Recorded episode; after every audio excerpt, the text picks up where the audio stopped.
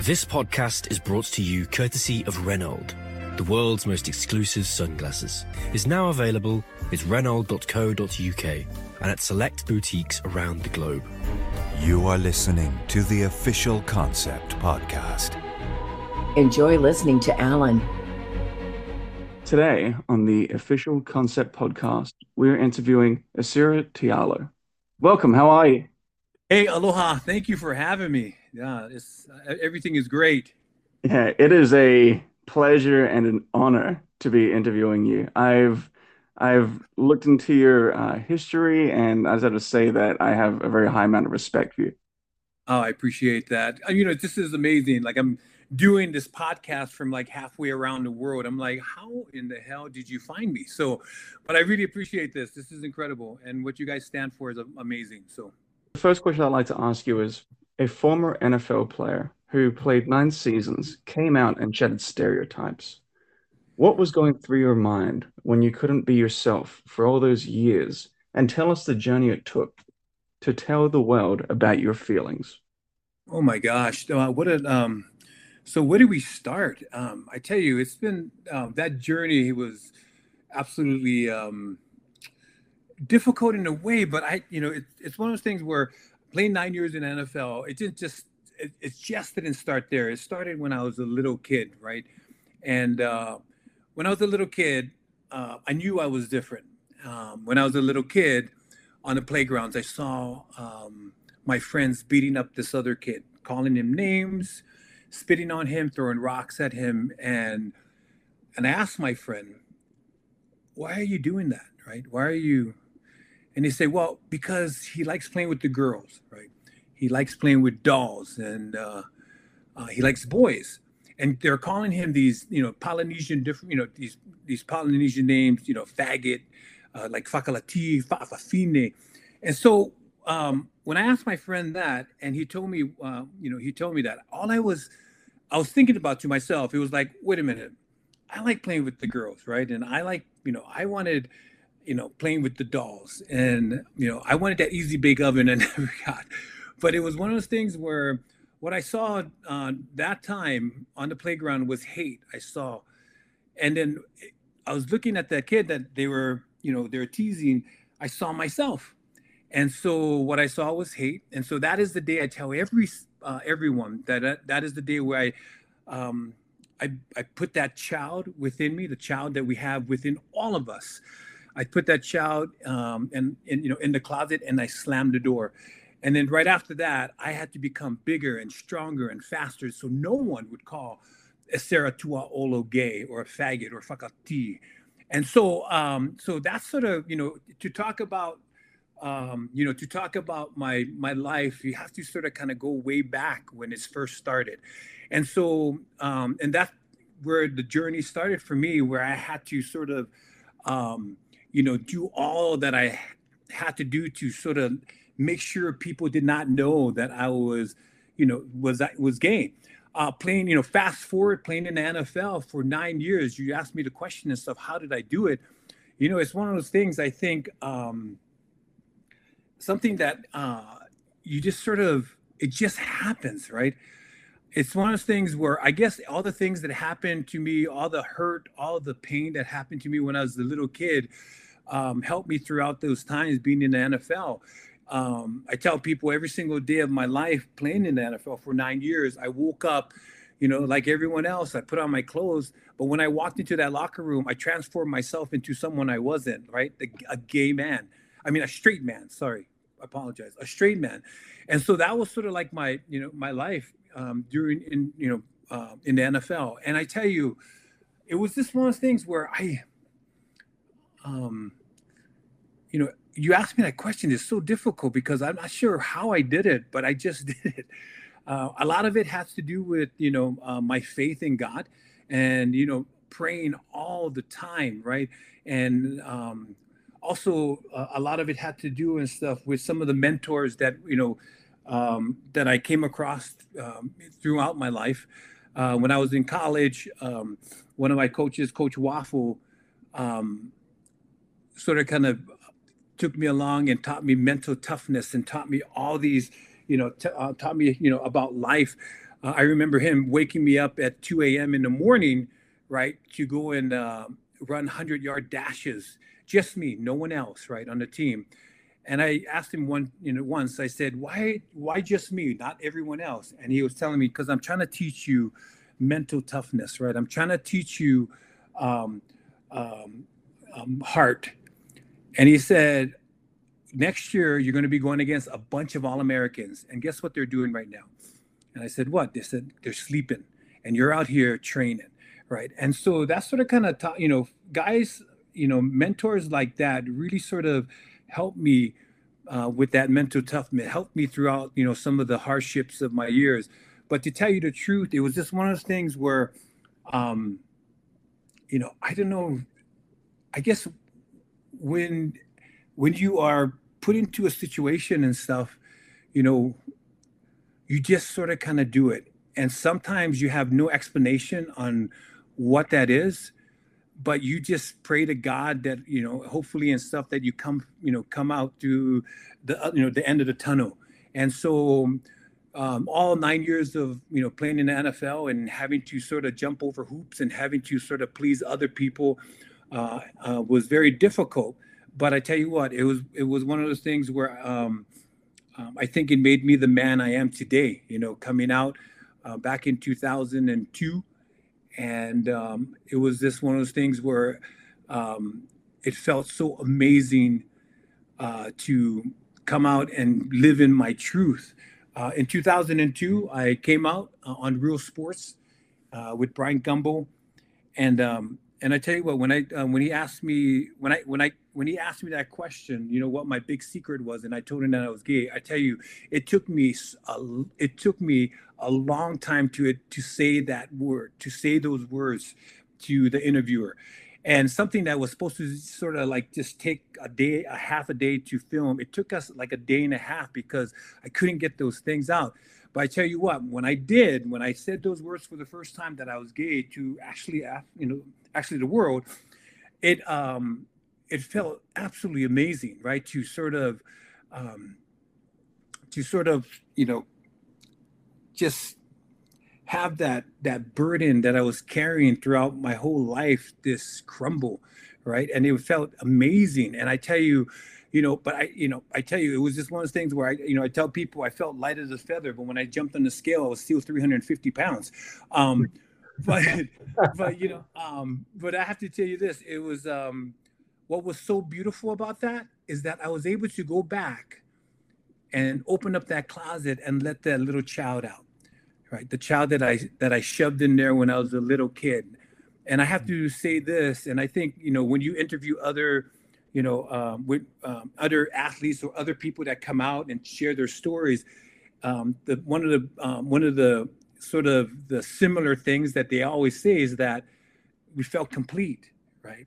And that was um, because we were able to get that that you know that child that we put in the closet you know, when we were a little kid, bring them out of the closet, and we've you know for the first time in our lives we felt complete, and we felt whole, and it felt just amazing, right, to be able to um, to to to feel that way and to um, to sort of express who you truly are. For everyone who's listening uh, today, in in the society that we live in, it is hard to come out.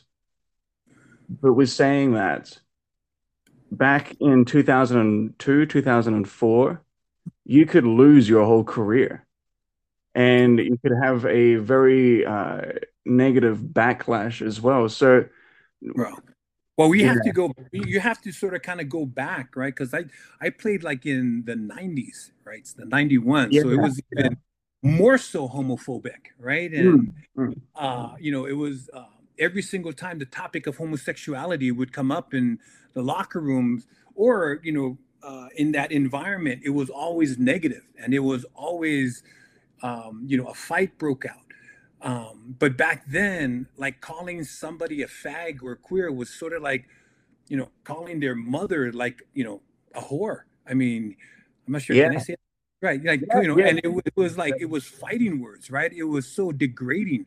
uh, to be part of you know to be gay back then in those days right it meant like you were a girl or you played like a girl or you're a sissy or you're weak right it always uh but i tell you what it was it was it was it was one of those things where um it really hindered and it really you know took a toll on me when i played in the nfl because because of all the slurs and because of all the the language and because of all you know the environment that i was in you know every single time i would like you know hear the word it was always negative or you know being in the closet making a sack or a tackle right and hearing your name echo throughout the stadium and seeing yourself on the jumbotron you know people like you know you're you worried and you get that panic attack of like oh somebody's going to recognize me and somebody's going to out me right?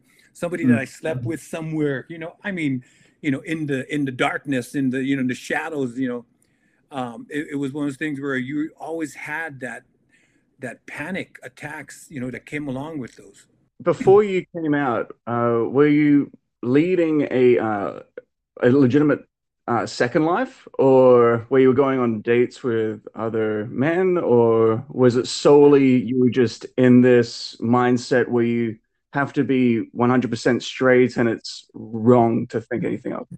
Uh, well, early in my career, um, early in my career, I, um, I, I, I had that mindset of you know acting straight, dating women, going out to strip clubs, you know, with the guys and stuff like that. Um, you know, um, so it was one of those things that sort of was like my mindset back in there. But um, after multiple times, uh, multiple times of thinking about killing myself, and multiple times of you know trying to kill myself, uh, a friend of mine is back in uh, 19, I believe 96, uh, gave me a book, David Kopay, right? And if you don't know who David Kopay, you can use the, the Googleizer or Google. And uh, David Kopay was the first um, out um, NF, uh, gay NFL player back in the 70s, but he came out afterwards, just like me. And he gave me his uh, he gave me the, his book, and I read that book from from cover to cover. And it was one of those things where it really opened up my eyes, and it really gave me the strength to sort of kind of, you know what, I don't want to go through what David went through, man. I want what everyone wants. I want what you know what um, you know um, you know what you know my player my uh, you know the players have right. Um, and so when I read that book, um, after reading that book, I opened up myself to you know, hey, if something comes along, if I meet somebody, uh, obviously it's going to have to be in the shadows, in the darkness. Um, I'm just going to be open to it and so and so that's what happened. A year later after reading that book i met somebody. And uh, and we were our relationship was in in the darkness right? It was in the shadows. We couldn't share um, you know our relationship with anyone. And he was an amazing guy. And not was he still is. Um, his um, his name was mitchell. And you know he sort of was out of the closet but he came back into the closet for me and it was one of those things where um, I was just happy, right, to be able to to have someone to share my life with. And I think a lot of people don't realize this, right? Um, for me, it wasn't about uh, I wasn't scared about getting hurt, right? I'm 6'4", I'm 300 pound, and I'm Samoan, right? I'm tough. and, yeah. and, I know, and I can fight. And I come from, I'm the youngest of eight, and I have five brothers and three sisters that can whip my ass. But it was one of those things where it's, you know, it wasn't that. What people don't realize and stuff, that's not, you know, I wasn't scared about getting hurt. What really hurt was me getting to the highest point of my career, playing in the NFL, right? And not being able to share it with anyone right? Mm-hmm. Watching mm-hmm. all, watching my friends, you know, you know my, you know, the players, you know, bring their wives along or bring their girlfriends, you know, going to Christmas parties and stuff like that. That's what hurt me the most, right? Having to live my life alone. That's what people don't realize, right? That was it. I was, you know, I wanted what they had and something during that time in those days I couldn't have, right? And so mentally and physically, it took a toll on me. And it just really put me into a deep depression, um, right? Because I didn't have anyone to share my life with or anyone that I could, you know, feel, you know, feel, um, you know, feel that compassion with. And so that's what hurts more than anything else. How long were you in that depression? Um, basically all my life. You know, uh, you know, you know, it, you you sort of kind of don't know what it is, right? Uh, especially you know, growing up poor in a Polynesian family, right? There's no therapy, or there's no money for therapy, or anything like that, right? It's one of it's actually sort of like that football, uh, you know, football um, which you call motto, right? Get it done, right? Or you know, take care of it, or whatever it is. Um, so um, yeah, I I remember, you know, um, going into those like those slump times and stuff like that, but not really having, you know, or uh, you know, anyone diagnosing me with depression or anything like that. But it was it you know it was one of the things i like i told you before i don't know how i did it right? It's just happened. It's just it's one of those things i think when you have the will and when you have you just you, if you have this you know the strength within yourself right? And um, i think a lot of people and let me reverse a little bit a lot of people handle depression and hurt and you know in a different way i'm thankful that i handled it in a way that it, it was sort of helpful for me. So all the times that I was beat when I was a child, all the times that I was teased, bullied, uh, molested as a child, what happened was I, I didn't I didn't roll up what I did and stuff. I turned all that negative energy, all those negative things happened to me, and for somehow or some way, I turned it into something positive for me and um, and I'm not sure what it is, but I just know every single day was a blessing for me. Every single day that sunrise, I just knew that there was hope for me. And so, you know, and you ask people, you know, there's, you know, you can ask so many different types of people, right? You know, what their story is or how did they cope with it. Everyone has a different story. I'm just thankful that all the things that happened to me, I was able to turn it around and say, you know what? I don't want that for my children. I don't want that for me anymore. I'm going to turn this around. And what I did is I put my head down and I studied and I worked hard. I thought, you know, I, I, you know, I thought outside of the box. You know, when all my friends were partying in college and doing all these, you know, doing drugs and stuff like that, I was in the gym and I was running and I was doing things that to better myself. And that right there, I think, was the motivation, right? By just thinking of all the things that happened to me in my life in the past, it just motivated me to turn it into something positive. And man, if I needed to run, you know, um, the 40 in a certain time, I made sure that I was out there training for it, right? Mentally as well as physically, right? And so, and I'm not, you know, and but the problem is when you're living with this crippling secret of being gay, all these, these emotions and these depressions come and go and you sort of have to find a way to fight them off right and so i did when you were training consistently and yeah. going to the gym and working out and running it, it, from my own experience because I, I go to the gym a lot it's just so i can focus on that and that's the time that i have for my physical exercise and i don't think about anything else so is that how right. you felt when you were consistently working out and and doing all this training yeah, I think take your mind was, off of all the negativity? Yeah, I, for me and stuff, I just think I knew, um, I knew, and um, so when I started playing in uh, playing football, right in high school, and um, it was one of those things where um, it was something so extraordinary and different because I was good at it, right?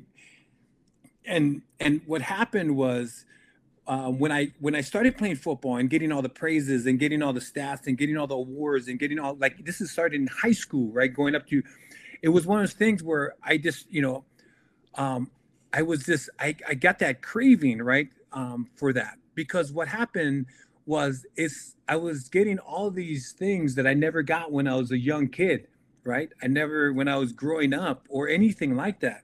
You know, people patting me on the back and stuff for something, you know, for me, you know, for something like doing, you know, getting a tackle or, you know, or, or a sack or anything like that, it was just, it was such a different feeling for me when I had that success in football and all the praises because it just put me in a different. And so what I did was I, I, I yearned for that and I started working harder because I knew, you know, I knew and stuff. That sort of kind of, that's what drove me to that, right? Another thing that drove me was the fear, right? The fear of, going back, right? The fear of going back to the old ways or the, you know, I, you know, it was just for me and stuff. I, I had to push myself and you know tell myself it's not an option, right? And so that's why I got into the gym. That's why, I, you know, I started you know, making sacrifices, you know, that my other friends didn't do and stuff like that. So spending nine years as a leading tackle in the National Football League, what was the motivation you had when starting, and what was going through your mind when you became a pro? Wow, um, that's a good question. Um,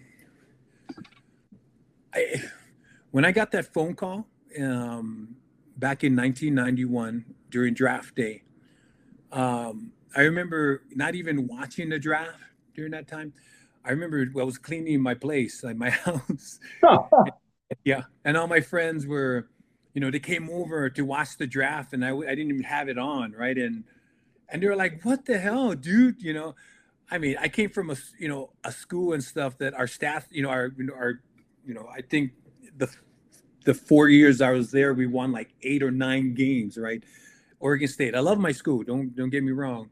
So I didn't think I was going to get drafted, and so I remember um, um, them turning it on and then coming back to commercial from you know you know from commercial. The woman that was on there said we have the first difficult name of the draft, Ezra Tualapalopo. You know she didn't couldn't pronounce the name, right? And the whole house got and the whole house just you know just exploded and everybody was in you know happy but then there is me right instead of being happy i um i i i was i got a panic attack Whoa. i was fearful because my name was just announced on national television right? And so and so i was thinking to myself holy someone's to find out that i'm gay right? And so it just that that mindset that I have or we have as closeted athletes or you know closeted you know people in LGBTQ community, right? Somebody finding out our crippling secret and taking everything that we worked so hard away, right? Just by that. And so um, I remember um, them announcing that and then getting a phone call from the coach Lindy Infante, the head coach for the Green Bay Packers. I was drafted in the second round right? Uh, 32nd pick in the second round, which is very high. And so it was like talking to him, like I was sort of like shaken, right? And then um, he just said, Congratulations. And, um, you know, do you know where Green Bay is? I said, Yes, but I did not know where Green Bay was.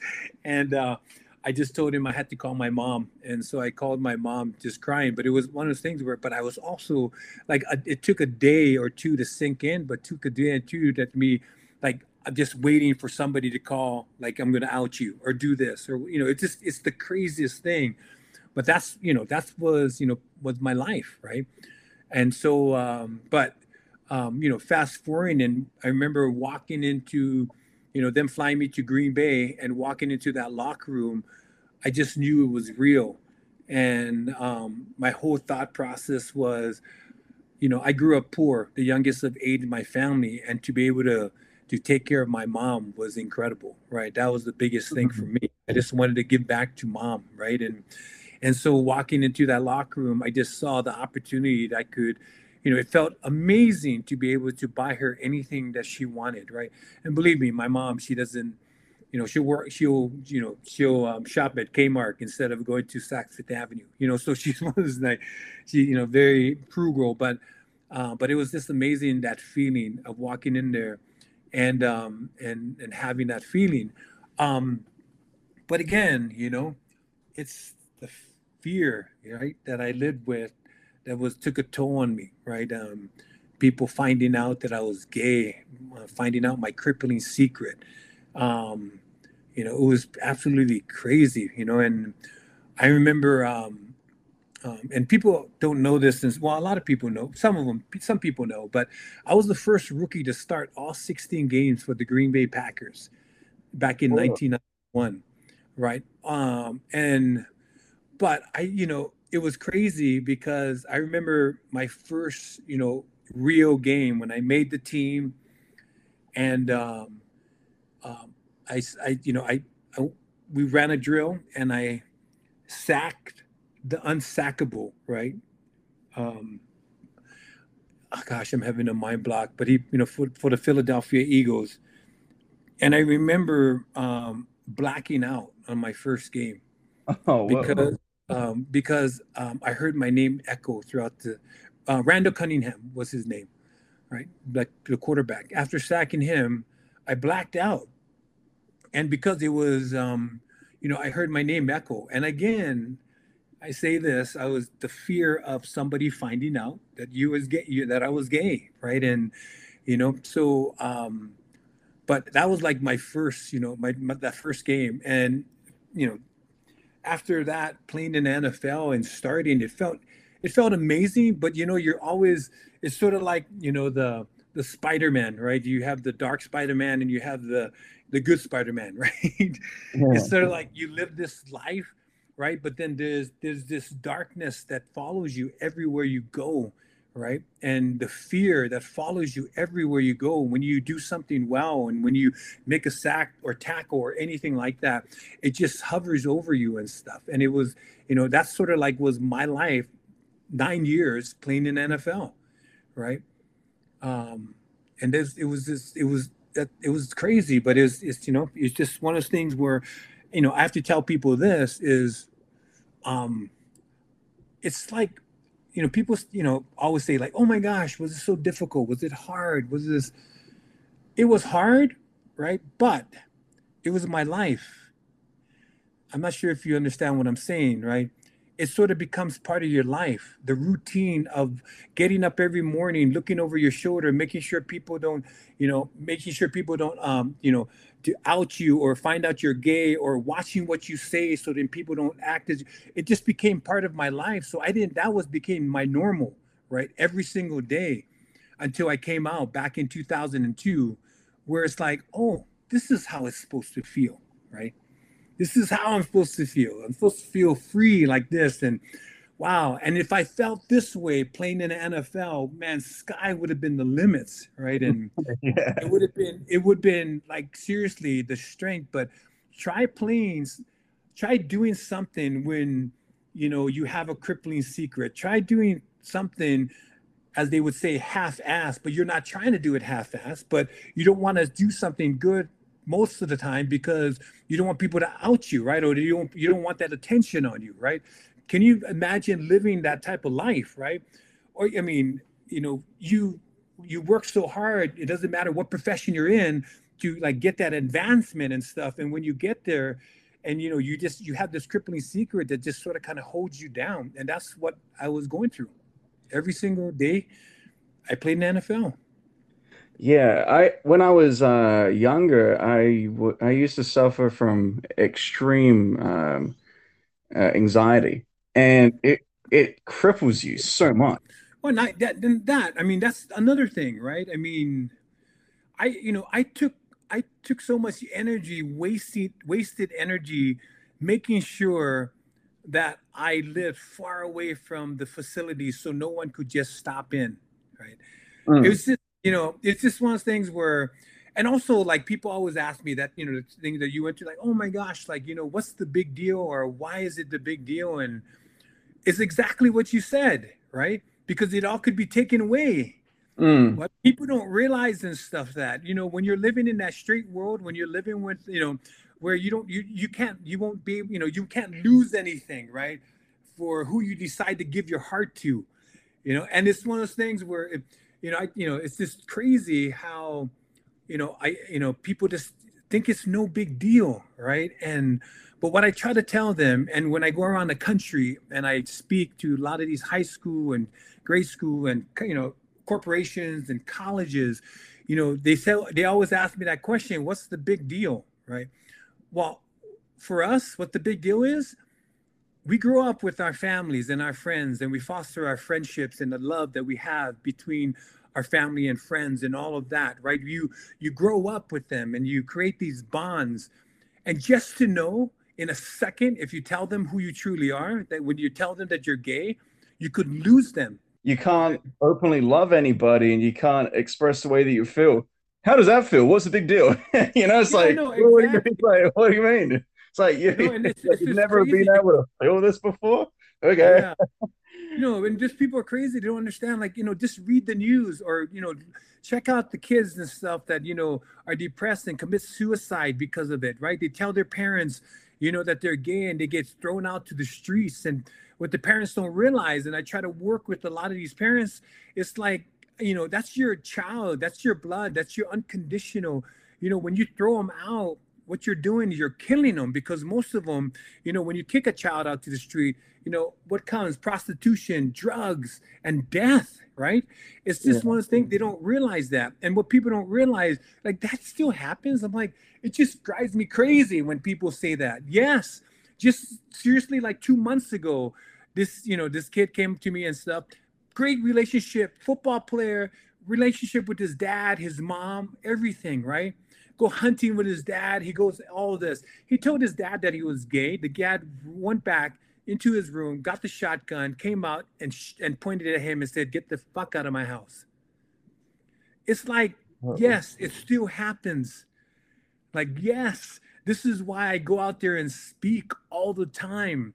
Yes, this is why I try to educate people, right? This is why I try to, I'm Mr. Aloha. I try to put that love out into the universe, right?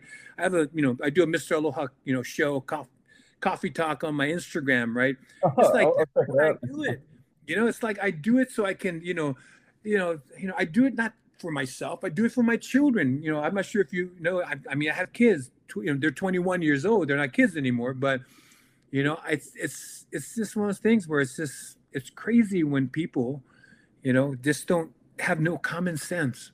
The reason why I have a huge amount of respect for you is because you never went down the path of you're not a drug addict and you're not an alcoholic and you just haven't scrapped your life and you and you've literally with all of the the the anxiety and the and the hardships that's happened in your past, you've been able to propel yourself forward and become now the person that you desire to be.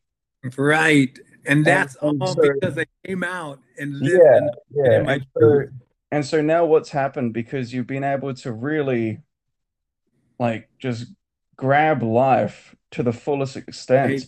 You're now in the position where you truly are powerful, where you're able to have a show and and openly talk about your feelings. Because the other thing is that if you were to have not done any of this in your past and just become an alcoholic or a drug addict, and then and then today create a create a, a page where you openly talk about homosexuality, people Right. would say so. That's why I have the highest respect for you, is because Ah, I appreciate that. No, I really do. yeah, I really do. But I have to tell people, you know, people, it's like, um, you know, the great thing and stuff about coming out and uh, it's not, it's coming out, obviously, you do it for yourself, but then all the things that I put on a back burner, right?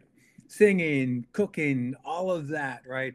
Everything that I was passionate about that I sort of put in the shadows. When you come out, you're able to go and just do that. And when people ask me what I do, I say, what I do, um, I do anything that I'm in love with, anything that I'm in, that I'm passionate, you know, and that's that's what I do. And so it's just crazy because it got me the opportunity to be like on The Voice, season 13 of The Voice, to sing, right? And uh, at 50 years old.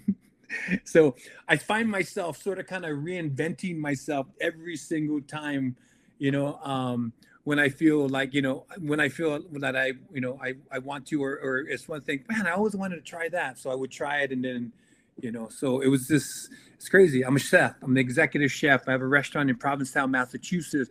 I, you know, I did, you know, chef dinners to galas, you know, to, you know, for fundraising and stuff. You know, my my dinners go for like 15 grand if to cook for 10 people, right? So I just love that opportunity, not like you said, being able to embrace every single thing right now and live life to the fullest and not have any regrets, you know. That whole saying of, you know, um, what's the saying they always do? Live your best life. Well, I'm doing Yeah. that right now. I'm living my best life, right? With my children, I'm living my best life with my friends and with my family. Um, you know, and of course, it you know, there's difficult times that always comes somebody's way, but it's just great and stuff to be able to have that support that I never had when I was in the closet. I had no idea that you um love cooking that much. How did you start that? Um, so I um uh, it's funny because I've done a lot of stuff for the Taste of the NFL. I've also done a lot of stuff for like the Food Network and and you know it's just something you know I um I'm the youngest of eight in my family, so that means when I was five years old, I was in the kitchen helping my mom, right? So all my recipes, all everything that I do nowadays, obviously I've doctored them up to make it, you know, sort of my own. Um, you know, I just sort of kind of brought it out to life. And um, and so I've been catering for the last 25, 30 years. I've done big weddings to intimate dinners and and stuff like that. And I tell you, uh, I've worked under some amazing chefs, Calvin Rowe out of Hawaii, who is uh, a master chef. Also, you know, David Fima here from Italy and stuff. He's an amazing chef here, uh, which sort of kind of made, you know, uh, my food look pretty and not that big, ginormous, you know, I mean, I was used to, that cooking for the family type of, you know, but he made me, um, he took me under his wing and he made all my food look pretty. And it was so amazing. And so I saw, I found that there was such a niche for that. And so I got asked from the Taste of the NFL which is the hottest party in at the Super Bowl. Uh, they bring 36 chefs from around the country. A lot of them are like uh, uh, award winners, and and so they bring it they bring it to the Super Bowl and they create the biggest um, restaurant. And so um, they invited me to do it, and I've done you know I did it for like four years, and it's been incredible. So Oh, uh, that's so cool. Yeah. So you know, you sort of kind of take something that you know, you know, that falls into your lap, and you run with it, and it feels amazing, right? And so, and I know people love my food. I have a sauce that we're going to be developing and um, taking, you know, all to the stores. You know, I have a, I call it the teriyaki crack. You know, it's a, a sauce that you know, it's a family recipe uh, because when you when you eat it, you just want more of it. Uh, also, teriyaki. Yeah yeah, pineapple barbecue. You know, pineapple barbecue. Also, I do like a chocolate gravy. It's like a mole, but it's uh, it's Polynesian. It's a teriyaki base, and so it's stuff. I, I it just gave me being out. Just gave me the opportunity to sort of explore so many options in my life, right? And uh, and this it, it feels it feels amazing, absolutely amazing. But again, I say this to you: if I felt this way playing nine years in NFL, holy, sky's the mm. limit like seriously, I have film destroying people, right? And I have film like it's one of those things where, but the crazy thing when I came out in 2002, uh, people sort of um, tried to erase me. Right? They Whoa, tried to. What?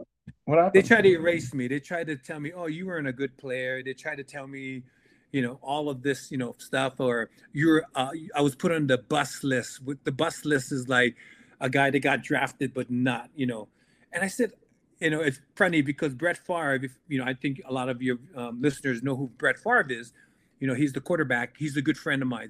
And he stuck up for me and he said, How can you put him on the bus list when he was the first rookie to start all 16 game, made the all rookie team? It's like, how can you put this guy, you know, and he has stats, right? So it's it's it's the craziest thing. I have better stats than most of the NFL, you know, guys that played in the NFL, and I'm a bus, right? And I'm the the horrible player, or I get the oh you must have you know sat on the bench. I'm like, dude, use the Google right and Google my stats. It's sort of crazy how again when you um, when you apply or you know that gay LGBT fag queer to someone's life, they automatically go to the negative, right? They automatically go to, you know, um, you know, to that degrading you in in some way if they're putting you on the bus list after you have uh, you know finished everything, imagine what they would have done to you if you came out while you were playing. Right. Yeah. Yeah. Could you imagine? Well, there's bounties, right? There's bounties. Yeah, People, yeah. you guys heard about the big NFL thing that you know, the bounty hunters and stuff like that. You know, from from the um, you know from the Minnesota Vikings and New Orleans game where they had a bounty on Brett Favre, actually a good my friend. And so people don't realize they think that was Boun- something that just what do you happened. Mean, what do you mean by bounty? What was that? Well, bounties where they offer money to take out someone, right? Like within the organization. So you know they used to they used to do that while I was playing, right? So how much you think it would be for the gay guy that came out, right? to how many you know like you know to take me out and stuff like that right because it's just you know it's just it's crazy right are you, are you talking about um like taking out as in uh, the game or yeah taking out as, no not no no no not not killing but taking out as far like hurting. Yeah like let's clarify that. Clarify yeah, i was that. like whoa this is going I'm sure if you if you google it um, you can google um, bounty nfl bounties and stuff. It, you know it was a big deal when um, at one of the playoff games and stuff like that where they offered you know the defensive lineman some sort of compensation for taking out Brett Favre. And you could just see in that whole game them just sort of high-lowing him and cheap shotting him. And it was just, it was crazy. So, yeah, um, bullying, yeah. the ultimate, ultimate amount of yeah. bullying. Yeah. And there's just coaches that I played with, right? Who told me like to take somebody's knees out and stuff like that. I, I mean, I wouldn't do it because I'm, you know, sorry, I was raised right, right, but, and you know, I would get, you know, um, so called on it or whatever, you know. So it's just the craziest thing.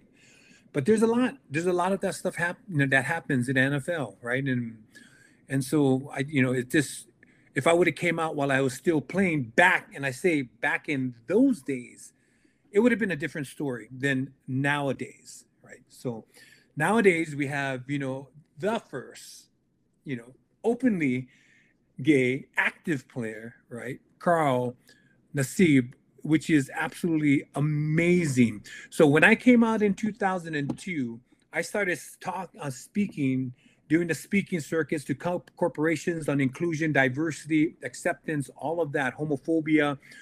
Uh, I started doing that, and the number one question has always been, when will we get the first active NFL player, right? So when Carl came out, it was very emotional for me because I had the answer to that question everybody's been asking me, right? So now when I go and speak, I can tell them the answer, right? Uh, you know, June 22nd is when somebody came out, right? And it felt absolutely amazing, right? And so, um, and it, it was a big forward step for our, you know, our movement as far as um, being accepted and people accepting who we truly are. Mm. What, what's um what's in the future for you? Hmm. Wow, the future. So I'm trying to, you know, I was on The Voice. I played in a Super Bowl. Um, um, gosh, the Super Bowl. Huh. Every single time I, I think about the Super Bowl. Sorry for sort of kind of going off track, but uh, it's all good. Yeah, but it's one of those things where you know, I, I use this when I speak, right? And I use this story a lot because it sort of kind of puts things in perspective, right? For anybody that's going through, you know, who has a secret or going through something. And so playing in the Super Bowl is like the icing on the cake, right? And the thing that hurts so much is that I wasn't able to share it with my partner at the time, Mitchell. I remember sitting there the first day um, in the lobby with all the other players, everybody laughing, giggling. Families are walking in, you know, players' families introducing them to other players. Hey, this is Ezra. I'm like, hey, aloha, you know, and family members, girlfriends, wives. And then here comes Mitchell, and I give him a signal, um, and he turns the other way, and we meet, you know, uh, like, and then we meet in the room, living in the shadow right? Whoa. But that, you know, people don't realize that um those are memories I can't get back. Right. These are things and stuff that I can going into the Super Bowl is not like an everyday thing. Going to the Super Bowl is like once. There's teams that have never been to the Super Bowl. There's players that have played in the Super Bowl that have never been have played in the Super Bowl. And so just that feeling of not being able to introduce him to the players, that hurt a lot. And losing a game that um, losing a game that we should have won, right? We were the number one red zone team in the country. We were in the red zone seven times and we scored three. So the hurtfulness of that, right? It was just crazy because you know I remember getting off the bus and I was sitting in the back, and watching the players get off and embracing their wives and their girlfriends and you know crying and because we should have won and and I walk off and Mitchell's there and he wants to hug me, but I walk past him. Right. Oh. And so and I meet him in the room and I just break down and I put it I think I punched a hole in the wall because I was just so angry, right? That I couldn't embrace him, right? I felt ashamed um, that I neglected him in that way. I dishonored him in that way. So so every time the Super Bowl, I you know think about that, it's just it hurts, right? It hurts a lot, and I don't think people realize, right? It doesn't do anything for your mental health. It doesn't do anything for, you know, um, and it's crazy. And so I use that story, and then I tell you what, people it puts people in perspective. This, you know, when I tell you them that story, right?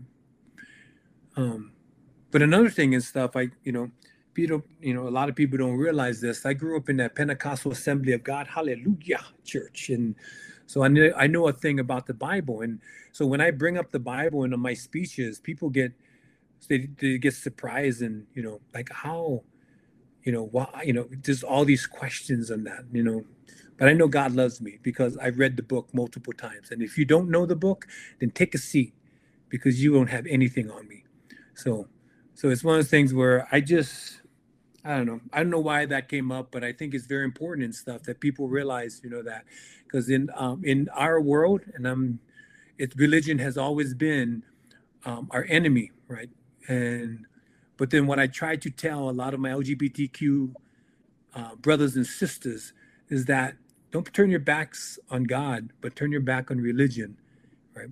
Because God will always be there for you, and you know, I have to tell you this and stuff. I think that thing that always pulled me through in those hard times and those things, times when I just sort of wanted to give up playing in the NFL or when I was a little kid, you know, getting, you know, getting beat or molested or whatever, it was him that, and, you know, I know, you know, a lot of people, the question, well, why would he, you know, put you in that situation? But for me, that's what sort of kind of pulled me through, you know, and as you, Mm-hmm. we, you know, we've moved forward and stuff in the future you know what's in store for the future and what am i going to do in the future? Anything that i fucking want to do. I'm sorry can i swear? I'm not sure Yeah, if I yeah, yeah, no you know and that's the beauty of it right? I can do anything you know. Right now i have i have an organization called hate is wrong and we foster diversity and inclusion and educate people on who we are as athletes gay athletes in the community and um, and so that's what you know that's what you know we do a big super bowl party just to bring awareness and educate people. Um, you know we raise money for anti-bullying programs. Um, this next week i am uh, we, we're sponsoring um, the s- second ever gay prom here in minnesota. You know before it used to just be them meeting in like in a hall and playing music and eating pizza but you know me uh, we we're going to sponsor it and just make it a special and incredible um, event for them. Uh, and that's uh, so that's in the, the near future. But as far as you know in life and stuff like that i'm dating a fantastic guy.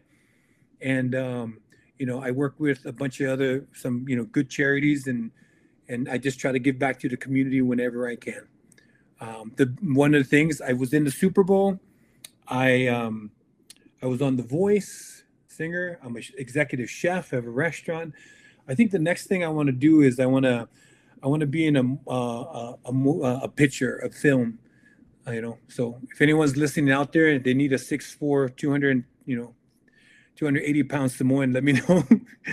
But i've done a lot of uh, theater work um, but i think that's what i want to do. I either want to do my own sitcom um, that we're working on uh, or i want to um, i want to be in a, a film something big which is i think it's possible and doable. So i think that's the next you know adventure for Esera Tuaolo to do that.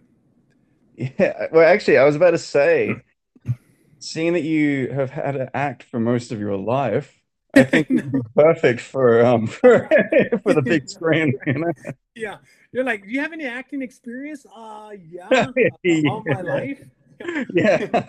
yeah. Oh, yeah. Happy that you You brought want me to that up. happy? I've been acting happy all my life. You want to be acting? Yeah, yeah. It's like, yeah, it's like, wh- where do you study? Life. Yeah, exactly. Yeah. Every Yeah, day. like, Every day, all day. You want me to break down in tears? I can get it right now. Okay. Yeah. no, but this is you know seriously, this is absolutely fun and amazing. Like some doing something you know from you know across the world. You know, this is amazing how technology can just embrace and connect us. Right? That's that's pretty cool. So Yeah, definitely. And yeah, man, I just have to say that I'm extremely proud of you as a person, and I think that what you're doing is fantastic for so many people. You're truly a, a shining light in what could have been a very dark time for many people. uh, that's what I'm here for. I think this is the reason why I've been put on this earth is to try to educate people and help. And if you know, if you stay focused to that, I think that's uh, you know, I've done what I you know I've done what I came to do. Yeah, hey, thank you so much for being on the show. All right, aloha. Hello.